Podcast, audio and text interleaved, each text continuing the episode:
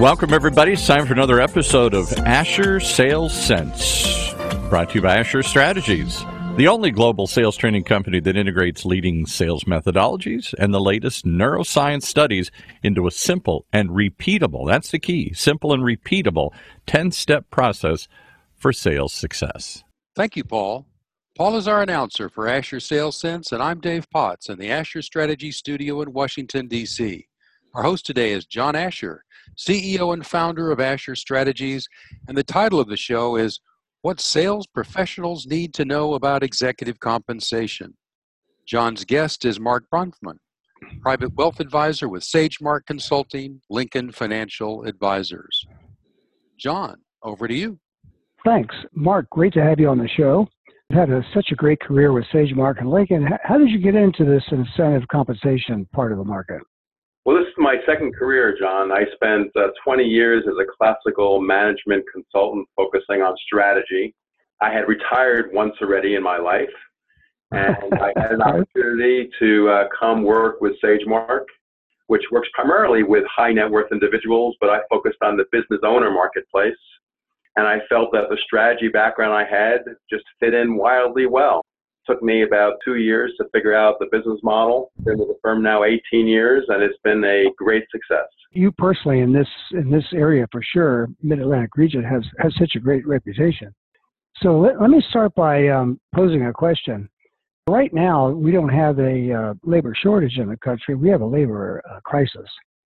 And from a CEO standpoint, when you talk about the CEOs you deal with, they just have to realize that if we're going to get new key employees, whether they're salespeople or anybody else, they pretty much have to have take them from other companies. There aren't a bunch of key great people just sitting on the bench waiting to get a, a call about a, a, new job. And have to um, recognize that's what they've got to do to get great new executives. That's kind of the yin.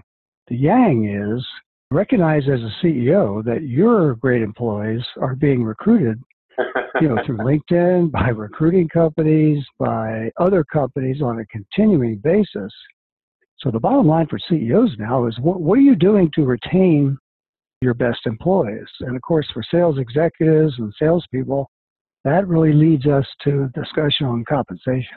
Is this something you're seeing also? Yes. So, John, in the Washington, D.C. area, everyone's talking about the A word. You know what the A word is, John? Um, A salespeople? No, the A word stands for Amazon. Oh, Amazon. right, of course. And Amazon's coming into the Washington, D.C. region, and many of our clients who are high technology clients or IT clients are very worried about the increasing level of competition coming into the Washington, D.C. region. And this is true in a lot of other cities as well. And so the value of talent is just the number one issue that's on the CEO's mind. You ask any CEO of a middle market company, of a larger company, what their number one issue is. And a number of years ago, it you know it, it, it might have been fighting the internet, and a number of years ago, it might have been um, getting capital or finding clients and finding growth. Right now, the number one issue that we find uh, for our CEOs is talent. Talent drives so many things. It's the key to scale. It's the key to growth. It's the key strategy. And the salespeople, John, are duly important for a company, not only to create sales, but the salespeople are the tentacles out to the marketplace to create the understanding of what clients want. So they are the eyes and ears and everything. With Amazon coming in and with the great importance and the shortage boy, executive compensation has become really a critical word and a critical series of uh, expertise for, for CEOs to master. Yeah, I totally agree. And and it's again, it's it's a twofold thing. How do you get great new employees, and how do you keep the ones uh, you've got? Especially important for salespeople. So as you suggest, sales compensation really is kind of bubbling to the top as something real important. So you know, salespeople have always been typically, if you look at the 25 million of them in the country, most of them, if you take the average, have a base salary of about 50% and then a commission of about 50%. Many of them are going towards um, what are called um, sales as a percent of gross margin, not as a percent of sales. And that's simply because if you just compensate salespeople on sales, they can cave on price easily and not lose much of their commission. But if you compensate them on gross margin and they cave on price a little bit, uh, they lose a lot of their, their commission. So, so right now there's there's commission plans, there's profit sharing plans, there's also all these whole whole group of equity based plans. You're kind of at the forefront of that type of thinking. So how do how do you separate all that? Who gets what? I'll start with the owner, and, people forget about the owner. They think that every company is pretty much the same. And what we find is that the philosophy that owners uh, come by drives drive awful lot of the whole compensation arena. So some owners are focused on what I kind of call I plans, and some are focused on we plans. And an I plan is for a salesman, for an executive, you go out and you, you uh, do a good job on your own, and you will end up having a reward. That's an I plan. The we plan is that we're going to work together. We have a team and the whole team comes up and down together like a boat uh, on the seashore. I think a lot of salespeople end up having I plans, but increasingly we are finding that a lot of business owners want to put the salespeople not only on a commission plan, but something that also shares the overall growth and value of the company. You say gross margin, I would say enterprise value. And one of the things that has happened, John, in, in the marketplace is that companies are selling so quickly these days. You know, the average company might be out there for a period of four, five, six, seven, eight years, and then it's a candidate to be bought up by a strategic partner or a private equity firm.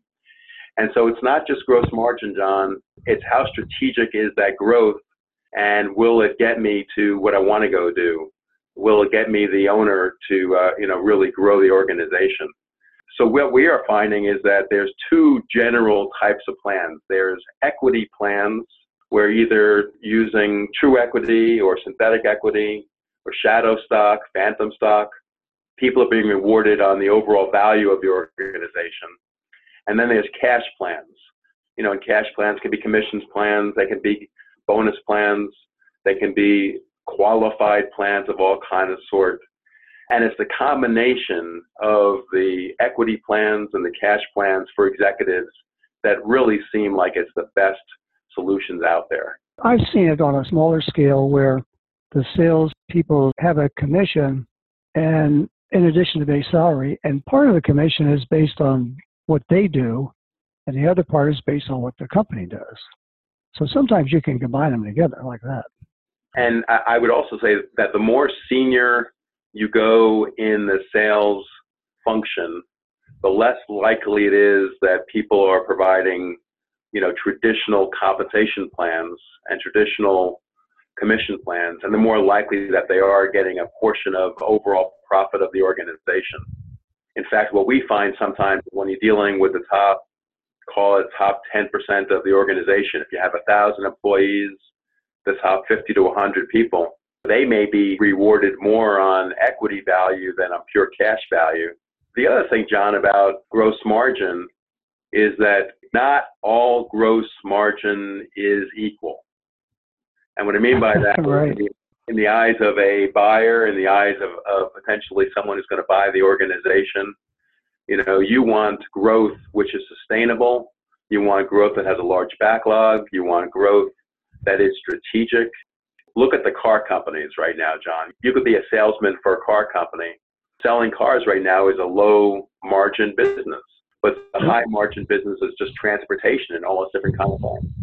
As a salesman, how do you participate both in the low margin business today of selling cars, but also the higher margin business of transportation?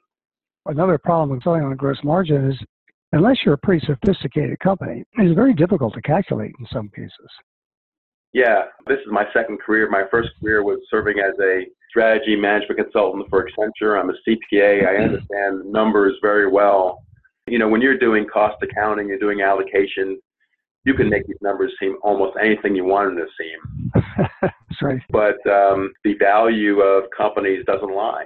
And we have a lot of professional services companies, John, in the Washington, D.C. area as clients, many of whom might be in the government contracting environment And one number that hit me recently, which was really a surprise, is that 51% of all the companies being sold in, in the government contracting uh, environment over a certain size were with private equity firms, one way or the other. Yeah, not surprised. And private equity firms want to sell the businesses in three to five to seven years. So they're always looking not only for the gross margin, but for the strategic value when they sell the business in the future. Sales is important, gross margin is important, but really finding that secret sauce that drives the culture and drives the growth and drives the strategy value is what it's all about. John, it's time to take a quick commercial break. Over 200 correlation studies show that natural aptitude is the most significant factor in predicting sales success. Asher's Advanced Personality Questionnaire, the APQ, consistently identifies peak performers in outside sales, inside sales, sales management, customer support, and 17 other business positions. Go to AsherStrategies.com today or call 866 833 9941.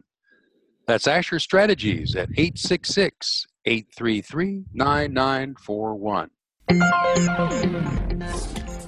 We've been speaking with Mark Bronfman on what sales professionals need to know about executive compensation. Now back to John and Mark. Uh, thank you, Dave. So, Mark, great conversation here on the various ways to provide compensation.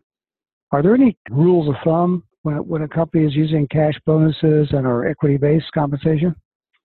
Sure. It is fairly typical that for a cash based reward for an organization, that you may take 5 to 15% of the pre tax profit and share it with your executives.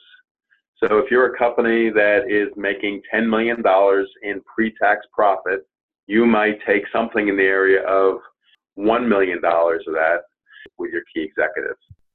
If you're making $1 million in pre tax profit, you might take $100,000 10% of a million dollars is $100,000 and spread it around each year if you're senior executives. And the sprinkling is not even, it's not a democracy. This is, this is the senior people tend to get a higher amount, but that's one element. We did a study recently on what is the amount of executive compensation that the key executives get upon the sale of a company. Again, because so many of these professional services companies and other organizations are selling so quickly these days.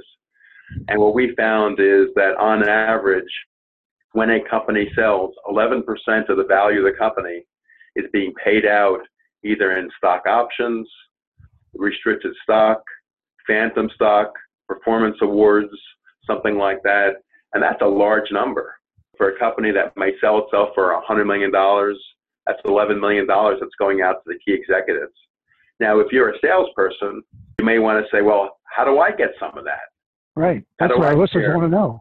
yeah. First thing is to find out what's going on in the organization. What are the um, executive compensation approaches that are being used? If you work for a public company, you can get that because uh, the executive compensation is filed on the EDGAR system. EDGAR is an acronym which provides all the information for executive compensation and other financial aspects for a public company. But if you're working for a private company, that's typically a closely guarded secret. So you may not be able to find out exactly what the executives are getting, but you can ask about the philosophy. You can ask about is this something that the whole team is being rewarded and do executives have the opportunity to share some of their winnings with people that are down further in the in, in the um, in the chain of command? And you may also ask the question, what is our owner succession for this organization? Is this a perpetual organization, or is it one that likely may be sold or something like that? Asking smart questions makes a lot of sense and can get you not only the opportunity to share in some of these rewards, but understand the philosophy that your company is espousing. So let's take an example for our listeners, many of which are salespeople and many of which would potentially aspire to be a sales manager at some point in their career. Let's say they're getting promoted to sales manager in the same company or getting a job in a new company as sales manager. Now, let's just say for fun it's a private company because that's a lot of them around this area, as you know. what should that sales manager be thinking about? How can they think about what to ask for? Beyond just asking for the, the uh, commission structure, uh, sometimes uh, a great idea is to ask your manager or your senior people to participate in what we call a cascading bonus plan. And let me describe what a cascading bonus plan is, John, because it's one of the most powerful yeah. approaches out there. And it's one that business owners and executives don't often think about giving to salesmen, but it's a great idea. Everyone knows what a current bonus plan is. You earn $100,000, you qualify for a bonus of 10% on your production, maybe you can get a $10,000 reward. But what if you went to your more senior executives and said, can we have an additional reward for those of us on the sales team that pays out two or three years later if we're still here and if the margin associated with this business really became important? Can you pay us more? And most people will say, if you want more current compensation, I may be all tapped out. But if you say, you know, what if the company grows in profitability? What if instead of paying me 10%, you pay me 10% now and pay me 10% later based on the growth of the gross margin or the growth of, of the organization, the growth of sales, because I'm the one who ended up creating this value. Cascaded bonus plans are a great idea. So a, a simple idea is you might get some money this year, some money 18 months from now, and some money 30 months from now. And it just keeps cascading like a wave. What we have found is that a lot of owners of businesses are willing to do that because it's a golden handcuff. It, it keeps people around. It really is a win-win-win for everybody. And of course, if the salespeople do meet all those goals, the, the, the owner has plenty of money to pay them.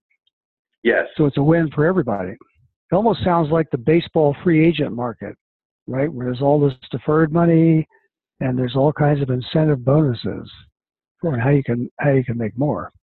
Yeah, but you need to watch out for that deferred money. So one study on happiness and compensation, which is an interesting combination, shows that the older that somebody is, the less likely they are to use a high discount rate to discount future payments. But for people that are younger, they are very impatient. And so you give Bryce Harper the opportunity to get paid out over 50, 75 years, and he's going to say, no, thank you. Exactly, which is what he said.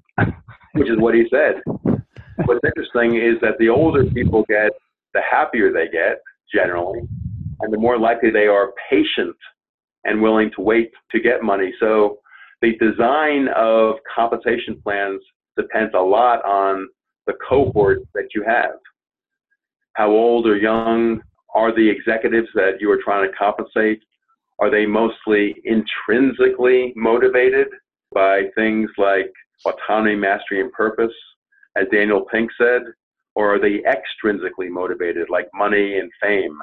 And the more that you could find out about, you know, the cohort and the engagement of your people, the better you are to understand well what will be a good executive compensation approach because this is not a one size fits all environment. John, time for the wrap up. So, Mark, it's been great hearing all the latest trends and possibilities for executive compensation plans, which of course applies to uh, sales executives and really to top salespeople as well.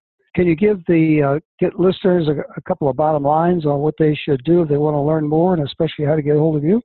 Right. So, if you go to our website, which is boldvalue.com, B O L D V A L U E.com. You'll see a whole series of articles about executive compensation and owner succession. Go to our tab on articles for inspiration. That also has our contact information. And what I would say is a word to the wise of it's typically not a great idea to try to have a salesman or a junior person uh, come and craft a plan for themselves and try to sell it up. The better thing is to say, you know, I, I listened to an interesting guy on the podcast. He's got some good ideas. Just introduce us to your to your senior folks and have them craft a plan. Because if you go to someone with a pre-craft plan, it sort of sounds like you're adding your own situation. Uh, there's a lot of objectivity here that has to be applied.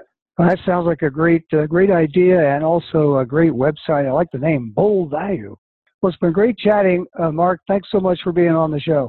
Well, thank you, John. I really enjoyed it. Thank you. Thank you, John and Mark. That's all the time we have for today. Our next show is in two weeks. Be sure to join us. From now until then, John Asher reminds us to please, please get out there and sell something. You've been listening to another episode of Asher Sales Sense right here on Asher Strategies Radio.